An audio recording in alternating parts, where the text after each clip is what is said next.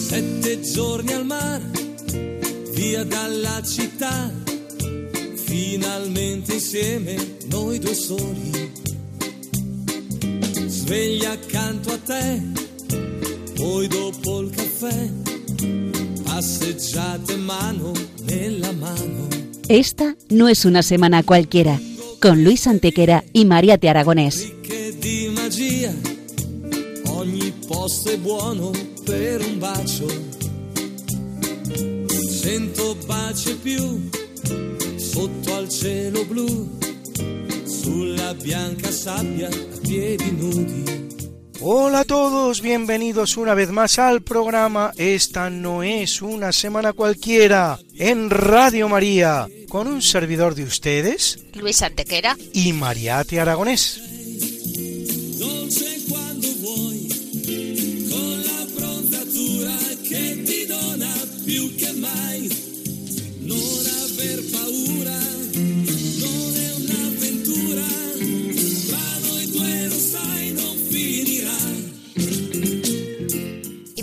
¿Qué semana nos ocupa hoy?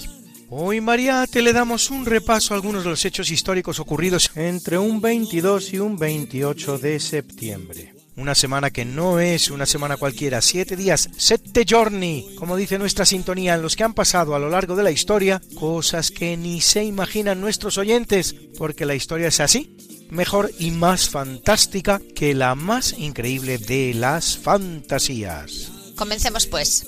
Pues allá vamos.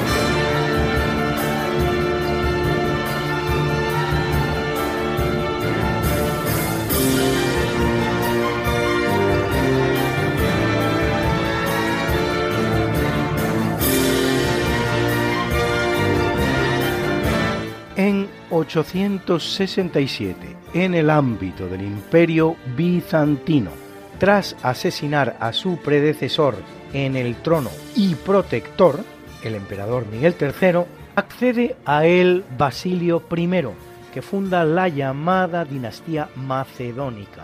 Durante su largo reinado de casi 20 años, Basilio I iniciará una gran expansión territorial del imperio y llevará a cabo una reforma de los códigos legales que finaliza su hijo León VI.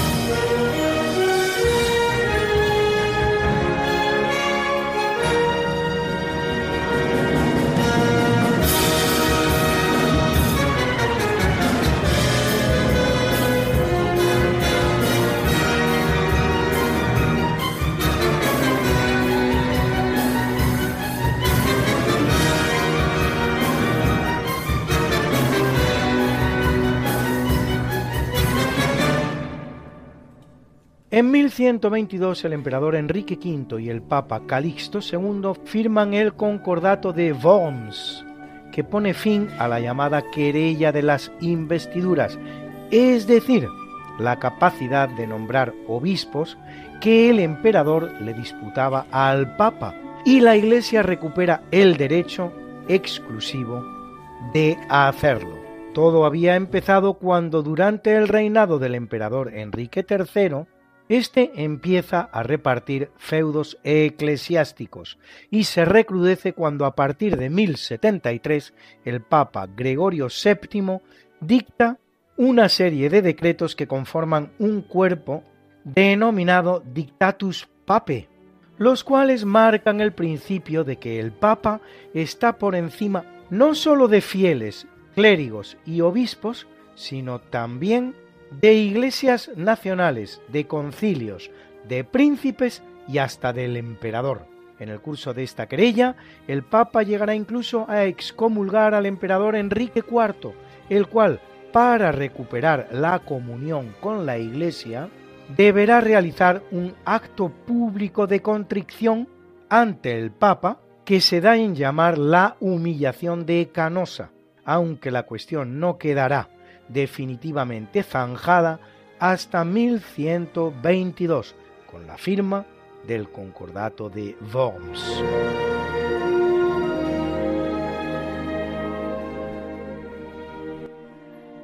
En 1338, en el marco de la Guerra de los Cien Años, que en realidad durará 116 entre ingleses y franceses por el trono de Francia, se oye por primera vez sobre las aguas del mar el sonido de los cañones, los tres y la culebrina que porta el barco inglés Christopher en la batalla de Arnemuiden, en la actual Holanda, primera batalla naval de esa guerra, terminada con victoria francesa a pesar del armamento que portaban los británicos, que no obstante se batían en inferioridad de condiciones.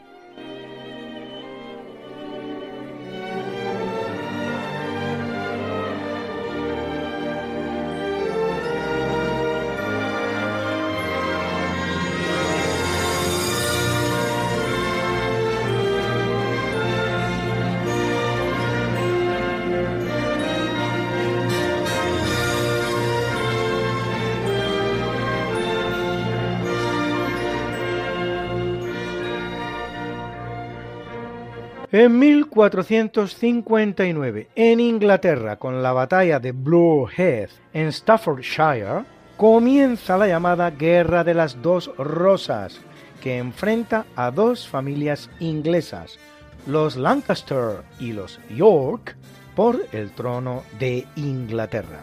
La guerra dura 32 años y termina con el advenimiento al trono inglés de Enrique VII Tudor, el pretendiente de los Lancaster, el cual, en la batalla de Bosworth, mata a su rival York, Ricardo III, aunque luego se casará con la hermana de este, Isabel, legítima poseedora de los derechos York, con lo que ambas legitimidades, los Lancaster y los York, quedan aunadas Recibe la guerra el precioso nombre de Guerra de las Dos Rosas porque el emblema familiar de ambas familias es una rosa, roja la de los Lancaster, blanca la de los York, que Enrique Tudor fusionará en una única, con los pétalos exteriores rojos y los interiores blancos. Todo había empezado cuando la muerte de Enrique VI de Lancaster sin descendencia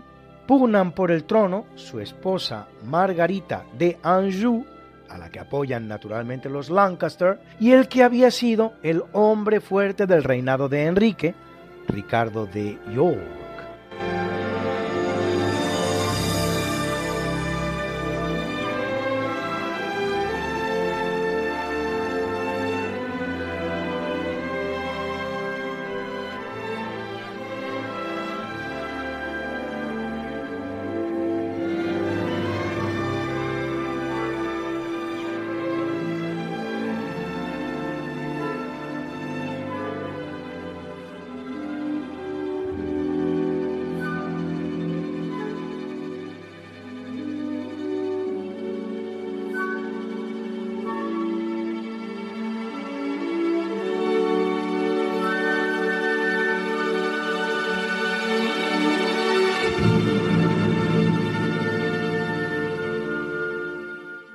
En el capítulo siempre fecundo de la conquista, colonización y evangelización de América por los españoles, que va a permitir a los indígenas americanos el tránsito del neolítico al renacimiento.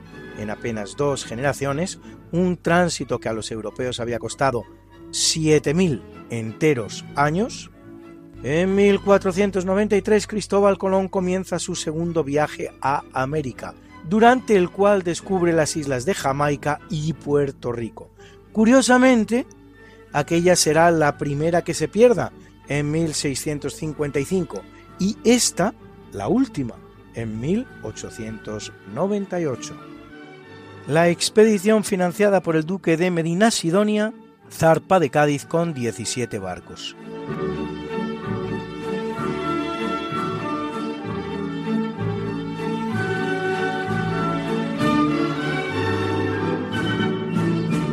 En 1542, Joao Rodríguez Cabrillo, explorador portugués al servicio de España, descubre la bahía de San Diego, en California, y ocho días después el que hoy es el puerto de Los Ángeles.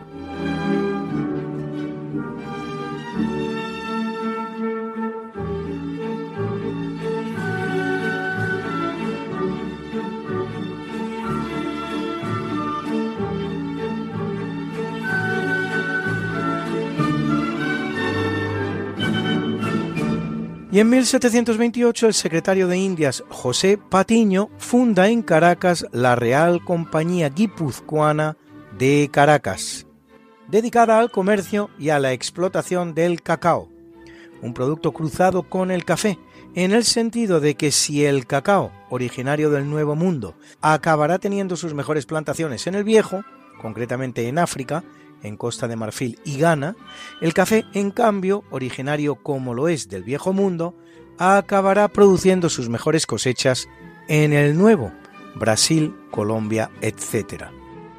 Haciendo posible todos ellos y muchos más tres siglos de pax hispana sin precedentes en la historia americana, la cual, una vez que España abandone el escenario, conocerá más de dos centenares de conflictos, tanto civiles como entre vecinos.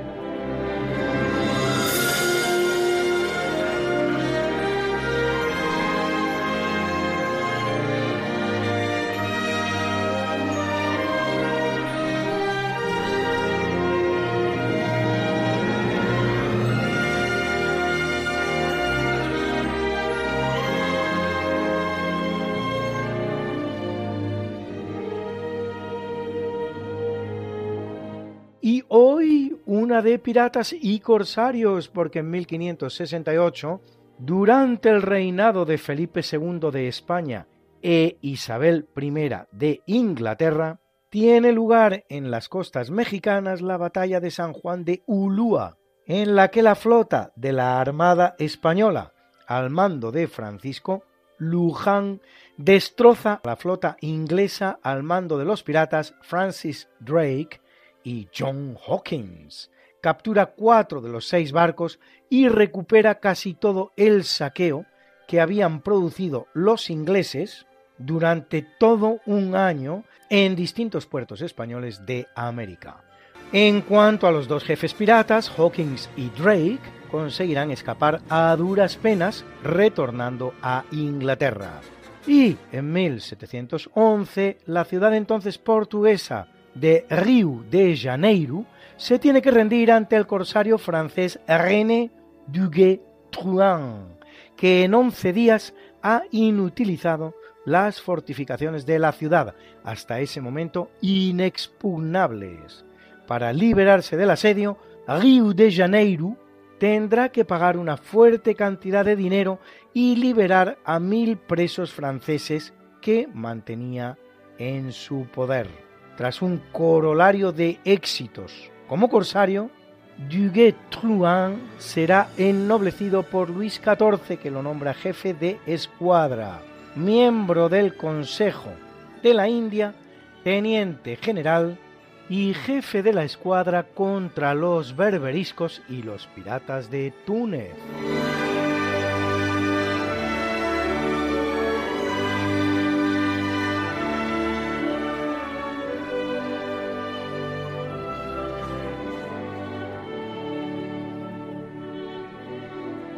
Por cierto, ¿conoce usted la diferencia entre un pirata y un corsario? Un pirata, palabra proveniente del griego peirates, que significa aventurero, es un delincuente que cuenta con una o varias embarcaciones y ataca a cualquier navío para su solo y propio beneficio.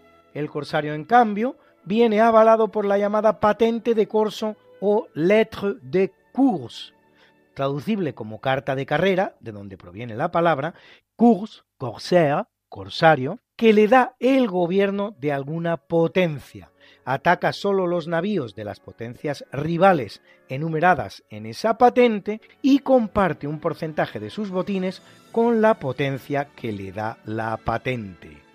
Filibustero del holandés Brig Buiter, de Brig, libre, y Buiten, saquear, bucanero del francés bucan, carne ahumada, con la que también traficaban, o incluso berberisco, en una de sus acepciones, en otra es simplemente el habitante de la Berbería, como se llamaba entonces a Argelia, son distintas maneras de llamar a lo que son en realidad piratas.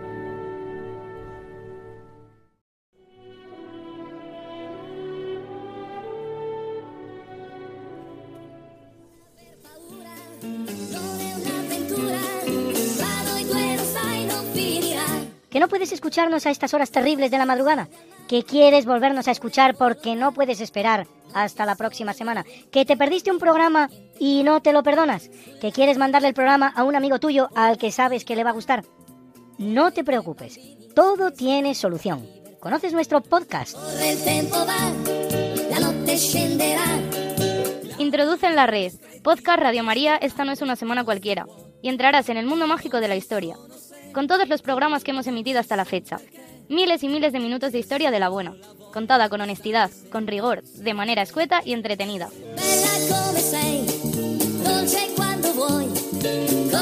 Ya sabes, el podcast de Esta no es una semana cualquiera. Para oír la radio cuando tú quieras, donde tú quieras y con quien tú quieras.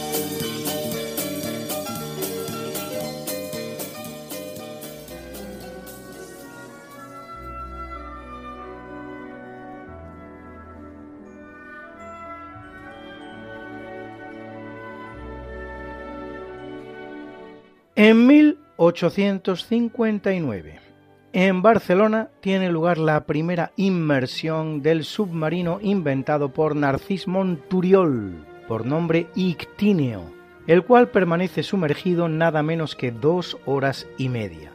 El ictíneo no es todavía autopropulsado y se activa con el esfuerzo de dos personas. No se produce con finalidades ni de navegación ni menos aún militares, sino como mero instrumento de inversión para labores tan frugales como la recolección de coral, y de hecho es la muerte de un recolector lo que impulsa a Monturiol a acometer el proyecto. El invento de Monturiol no es el primero concebido para la misma finalidad de navegar bajo el agua y son muchos los españoles implicados en los avances para conseguirlo así Cosme García y sobre todo Isaac Peral, pero el más antiguo de todos es el del navarro Jerónimo de Ayanz, que el 6 de agosto de 1602 realiza con éxito una prueba de inmersión en el río Pisuerga a su paso por Valladolid, cosa que hace ante el rey Felipe III.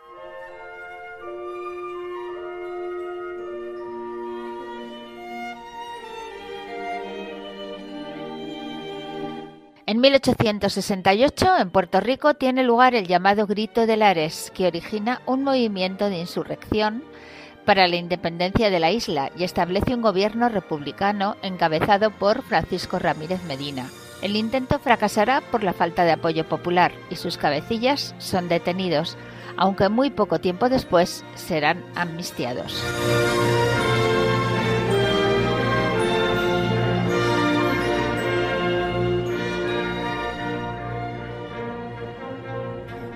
En 1889 se funda en Japón una empresa que se dedica a la fabricación de barajas Anafuda, los tradicionales naipes japoneses. ¿El nombre de la empresa? Que el cielo te traiga suerte. En japonés, Nintendo. ¿Le suena? Sí, señor, la famosa productora de videojuegos que hace las delicias de jóvenes y no tan jóvenes.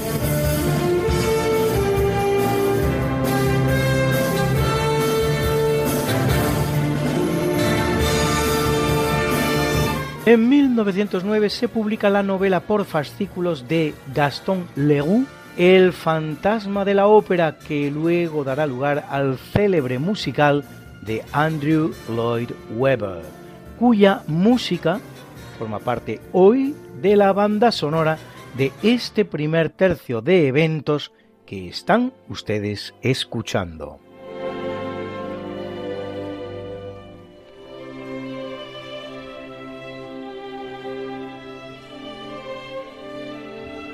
En 1923 acaba la ocupación de Constantinopla por parte de tropas británicas y francesas y el inicio de la moderna República Turca, fundada de acuerdo con los postulados laicistas, reformadores y pseudo-democráticos de Mustafa Kemal Atatürk. Kemal Kemal, y aunque con un gobierno islamista, siguen vigentes al día de hoy.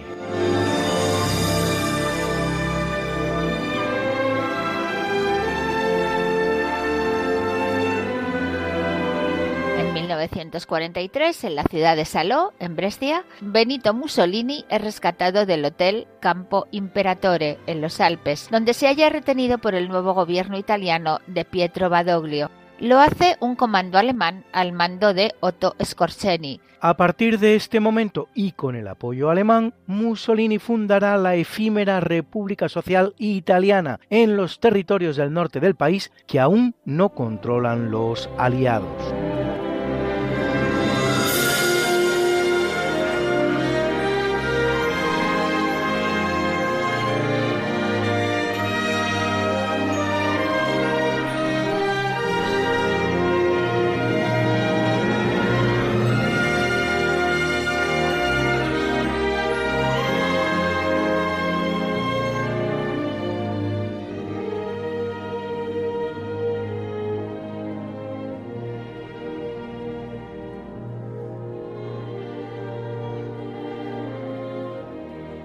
En 1964, en el Palacio de la Ópera de París, conocido también como Ópera Garnier, en honor a su arquitecto Charles Garnier, vamos, como si al Escorial lo llamáramos el monasterio de Herrera, se inauguran los controvertidos frescos del techo, obra del pintor bielorruso Marc Chagall, según algunos inadecuados al entorno del teatro, mandado construir en su día por Luis Napoleón III y terminado en 1875 después de haber sido destronado su promotor tras la guerra franco-prusiana e incluso haber muerto ya. Chagall comienza el trabajo cuando tiene 77 años de edad y no cobrará un céntimo por él. La obra forma parte de las reformas acometidas por el Ministerio de Cultura francés regentado por André Malraux y sustituye a la original pintada en 1872 por Jules Eugène Leneveux, aunque no la destruye, pues se superpone a ella mediante la instalación de unos paneles de poliéster.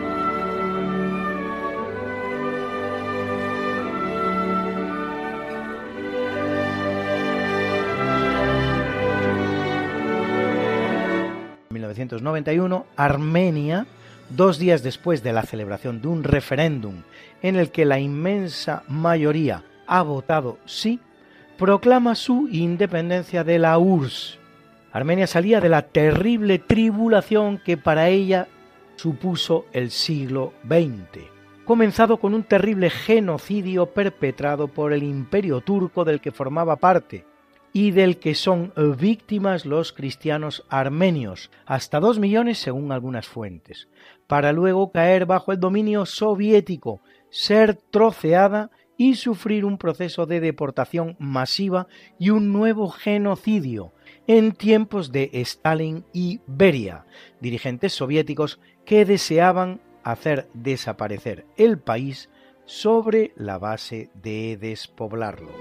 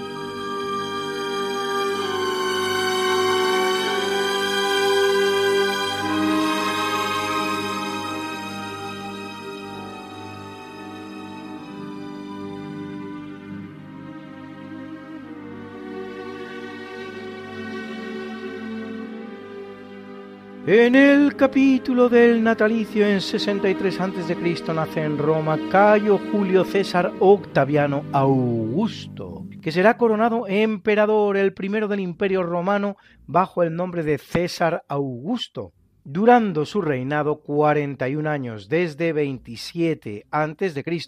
hasta su muerte el 19 de agosto de 14.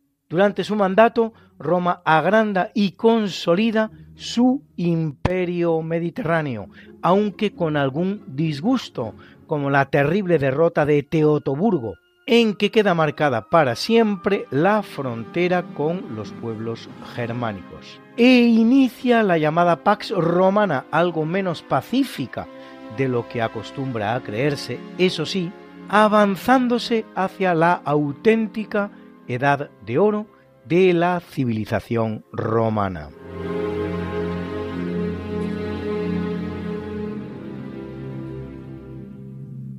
Nace en el año 1215 Kublai Khan, nieto de Genghis Khan, primer emperador chino de la dinastía mongola de los Yuan, que reinará en el gigantesco imperio durante un siglo, poco más o menos, el cual lleva su máximo esplendor el imperio mongol. En su corte se desenvuelve y toma nota de cuanto ve un joven Marco Polo que trae a Europa las primeras noticias sobre el Oriente.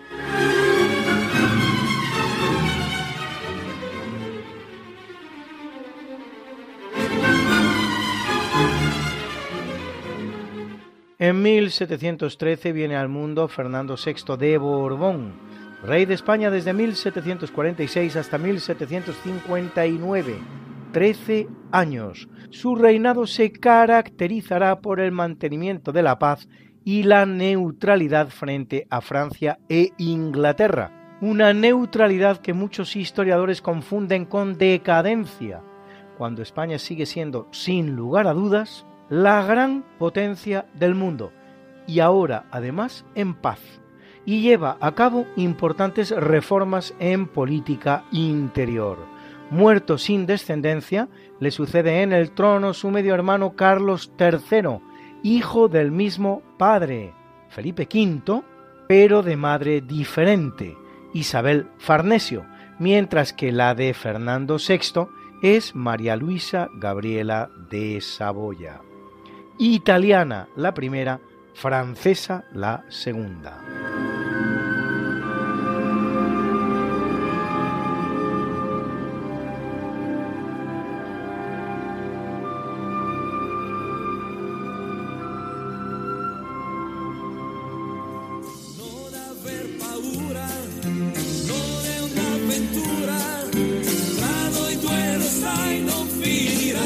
Esta no es una semana cualquiera. Con Mariate Aragonés y Luis Antequera. La historia como es. Y no como nos gustaría que fuera.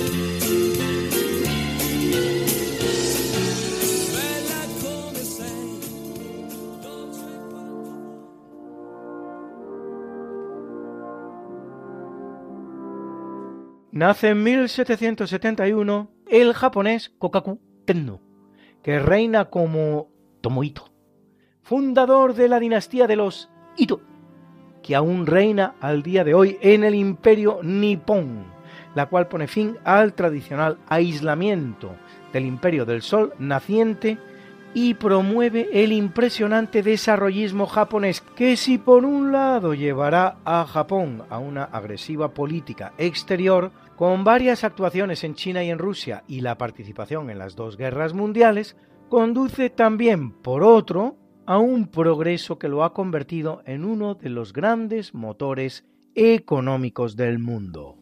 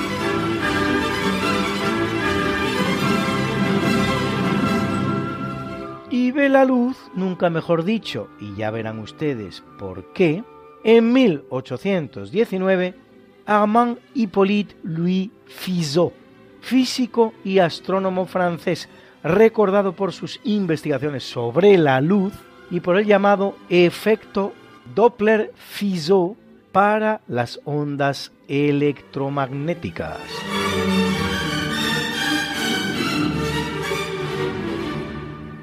Viene al mundo en el año 1902 John Wesley Powell, explorador estadounidense que organiza una expedición por los ríos norteamericanos Green y Colorado, atravesando el famoso Gran Cañón del Colorado, descubierto por los grandes exploradores españoles Francisco Vázquez de Coronado y García López de Cárdenas, en el año 1540.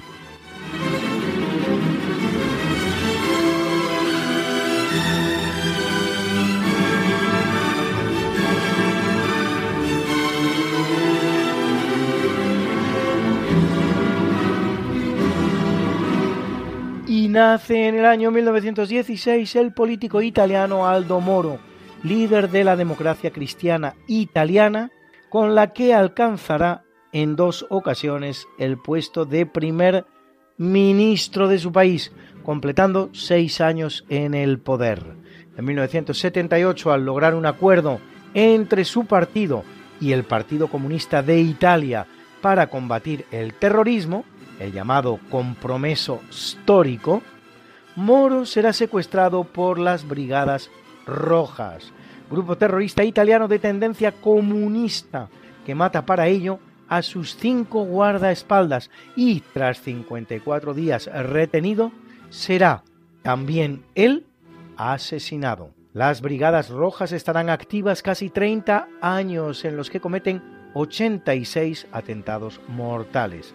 En España, la ETA estará activa 42, perpetrando 3.500 atentados con 853 víctimas mortales 10 veces más que las brigadas rojas. 379 de ellos sin resolver todavía al día de hoy. Una vergüenza para los españoles.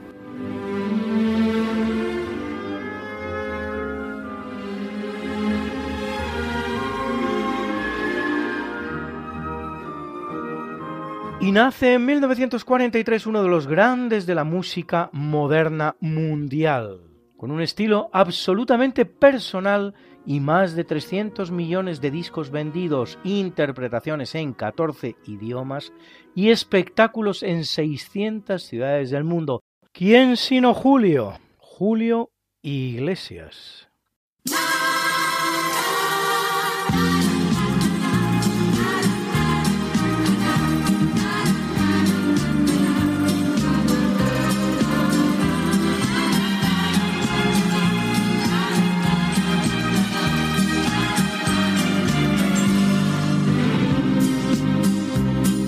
Confieso que a veces soy cuerdo y a veces loco. Y amo así la vida y tomo de todo un poco. Me gustan las mujeres, me gusta el vino. Y si tengo que olvidarlas, me voy olvido. Mujeres en mi vida hubo que me quisieron. Pero he de confesar que otras también me hirieron de cada momento que yo he vivido, que sin perjudicar el mejor partido, y es que yo amo la vida y amo el amor, soy un truán, soy un señor, algo bohemio y soñador.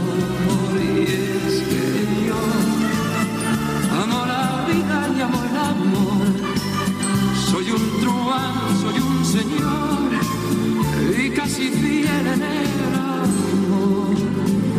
Confieso que a veces soy cuerdo y a veces loco. Y amo así la vida y tomo de todo un poco.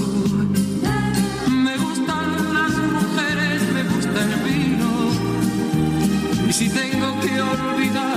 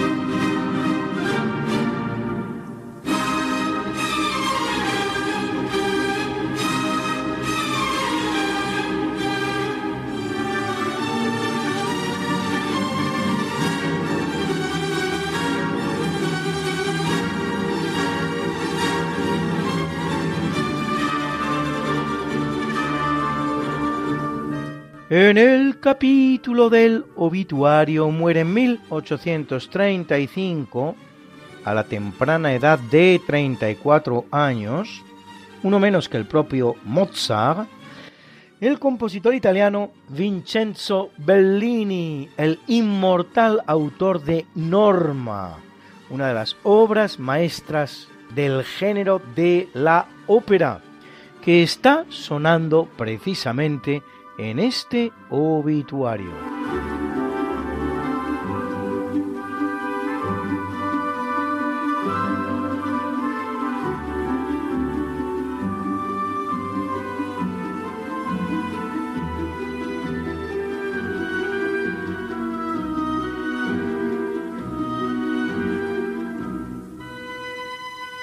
Abandona el mundo en 1870 el escritor, historiador y arqueólogo francés Prosper Mérimée, autor de la novela corta Carmen, basada en una historia discurrida en Sevilla que le había contado la española María Manuela Kirkpatrick, condesa de Montijo, y en la que, a su vez, se basa la famosa ópera del mismo nombre, escrita por el compositor también francés Georges Bizet. De la misma escuchan ustedes su preciosa habanera, interpretada por la soprano italiana Ana Caterina Antonacci, en un divertido francés que tal vez imita el que tendría una española hablándolo, o más probablemente el que tiene ella misma como preciosa italiana que es.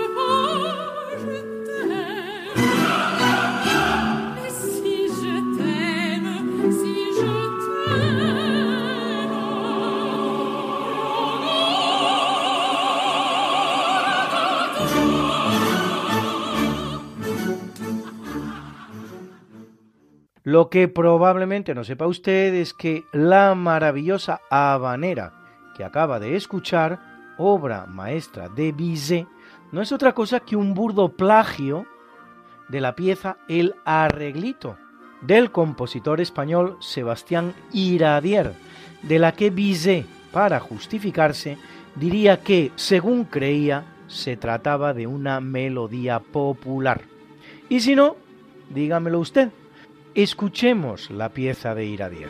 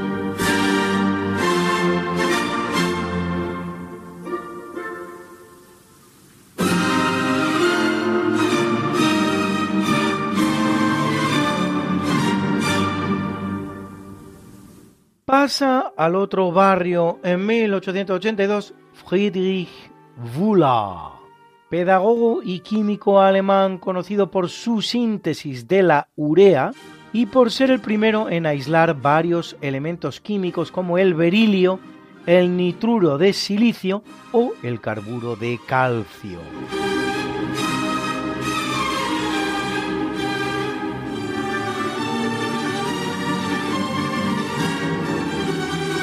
En 1939 fallece Sigmund Freud, médico y neurólogo austríaco, creador del llamado psicoanálisis, que representa uno de los mayores hitos en la disciplina de la psicología, y para quien el factor principal en torno al cual gira la vida humana es la sexualidad, que hallaba en los sueños una fuente importante para la interpretación de la personalidad de cada cual.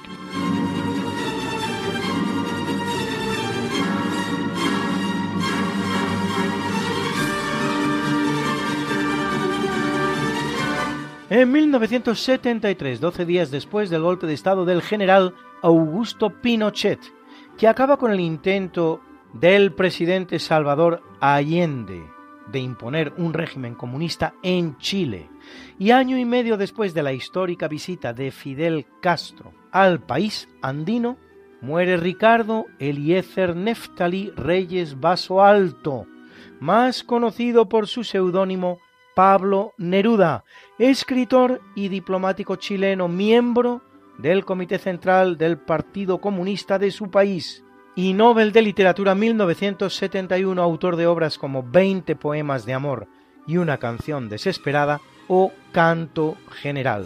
Menos conocida es su faceta como padre, en la que dispensó un trato de asco y desentendimiento de su hija Malva Marina, que adolecía de una afeadora hidrocefalia, que la llevaba a un tamaño de su cabeza algo desproporcionado, niña a la que dedicó algunos de sus mejores poemas, como el que la define como mi hija o lo que yo denomino así, es un ser perfectamente ridículo, una especie de punto y coma, una vampiresa de tres kilos.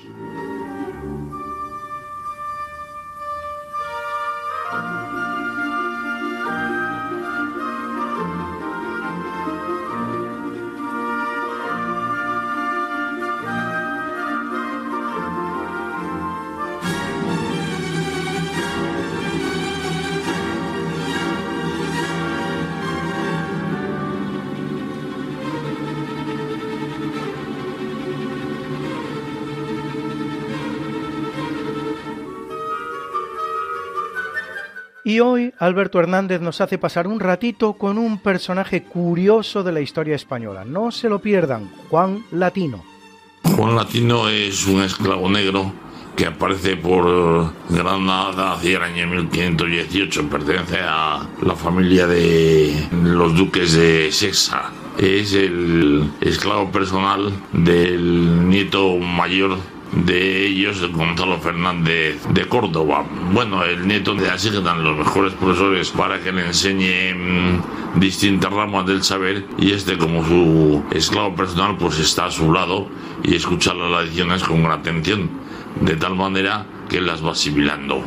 Cuando el propio Gonzalo es enviado a la universidad, va con su esclavo pero él no le deja entrar en las clases, con lo cual se queda en la puerta y está escuchando la clase.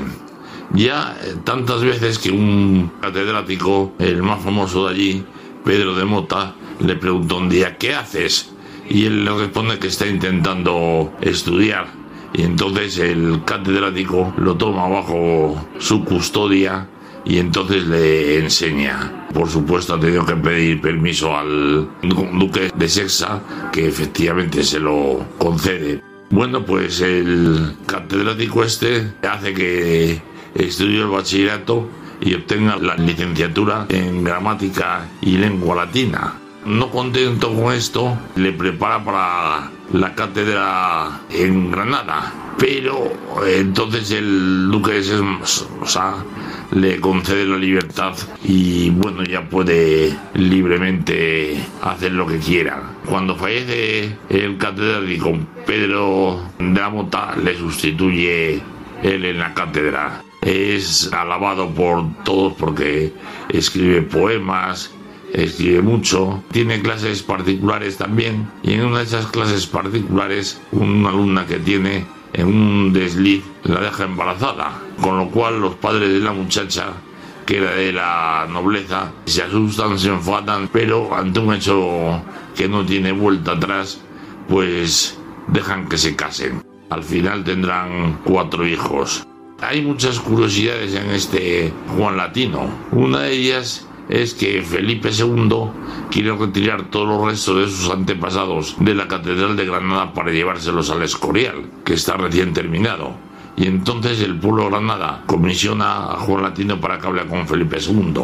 Este se presenta ante él, él le recita poemas que ha escrito para él y para sus antepasados y le dice que Granada es una tierra de acogida y que ahí acogido a sus familiares, que es como una, una madre, no quiere que se escapen.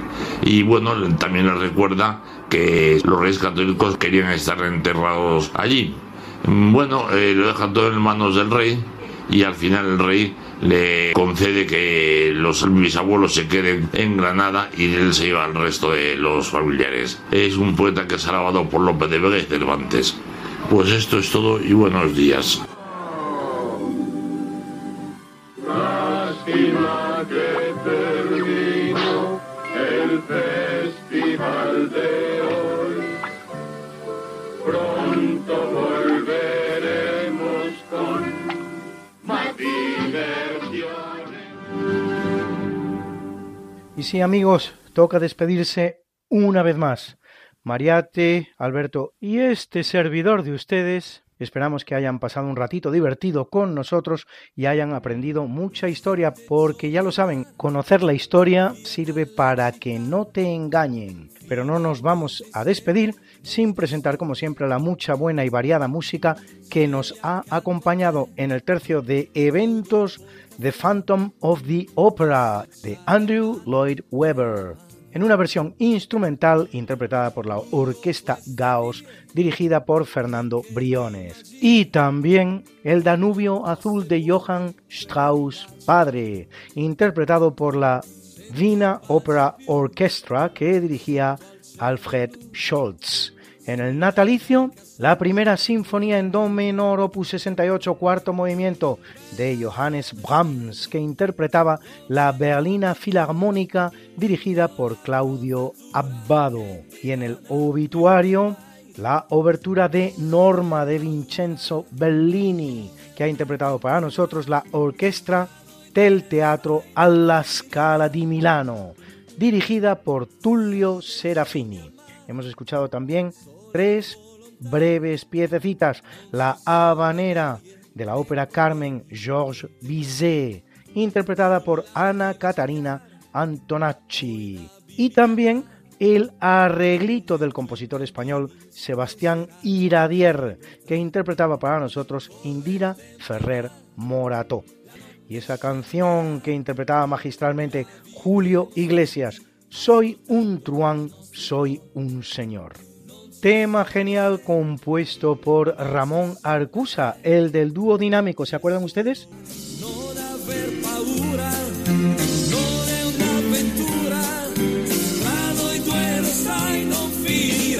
Esta no es una semana cualquiera, a que teníamos razón. La historia, ¿cómo es? Y no como nos gustaría que fuera. Hasta el próximo programa. Se despiden de ti. Mariate Aragonés y Luis Antequera. Pero yo te veo muy pronto en el programa de Javier Ángel Ramírez, Diálogos con la Ciencia, el jueves a las 12 de la noche, o lo que es lo mismo, el viernes a las 0 horas, con nuevos episodios de nuestra apasionante historia. No te lo pierdas.